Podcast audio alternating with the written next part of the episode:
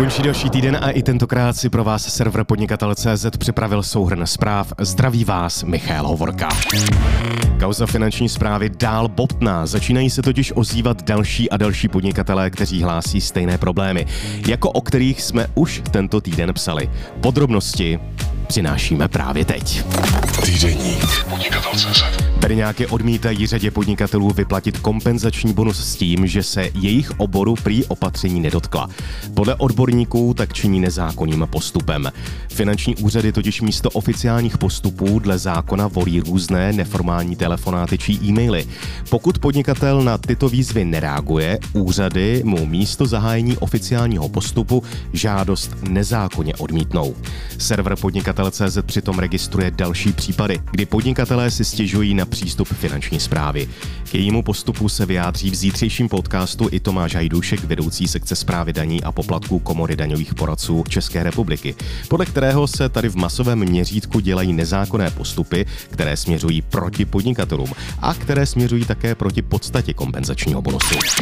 Mě v této situaci spíše prostě úplně překvapuje mlčení ministerstva financí, jo. že prostě ministerstvo financí k tomu nic neřekne. Přitom ten postup eh, finanční zprávy je v rozporu s jejich důvodovou zprávou. No a prostě tady se v masovém měřítku dějou nezákonní postupy, které směřují proti podnikatelům. Stát jim znemožnil, omezil podnikání ze dne na den. No a to víme, že, že k omezení vánočních trhů došlo kdy den předtím, někdy ráno vyhlásili, že druhý den od 6 od večera uh, jsou vánoční trhy zavřený. To ten stát umí perfektně. Ze dne na den to zavřít. Ale v momentě, kdy má poskytnout nějakou pomoc, tak je to pomalý, tak je to vleklý, jo, co se vleče, neuteče. Tomáš Hajdůšek v zítřejším rozhovoru také připomene i to, že zákony platí pro každého.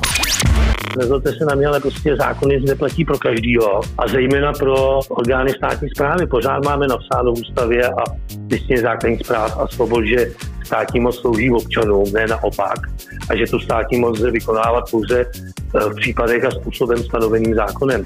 A jestliže prostě zákon tady říká, žádost je v podstatě písmo svaté, tak jak je podána, tak je vyměřená a pokud ty finanční zpráva máš problém, tak zahají daňovou kontrolu tak prostě finanční zpráva nemůže postupovat jinak. Pokud vás zajímá celý rozhovor s Tomášem Hajdůškem z Komory daňových poradců, tak pro posluchače podcastu bude rozhovor dostupný již dnes, to znamená v neděli 23. ledna, na všech podcastových platformách od 22. hodiny. Na serveru podnikatel.cz pak bude zveřejněn v pondělí.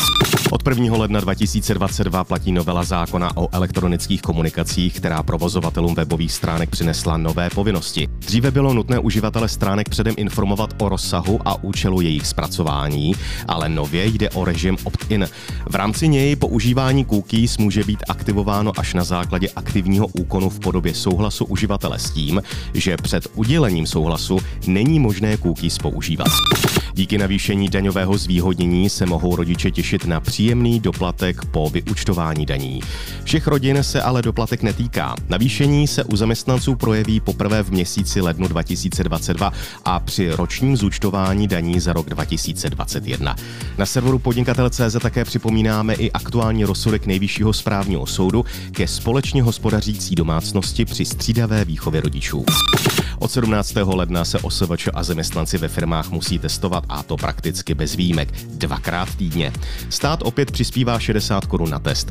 O příspěvek nicméně půjde žádat až v březnu. V případě pozitivního antigenního testu následuje automaticky pětidenní karanténa a výsledek není nutné potvrzovat PCR testem.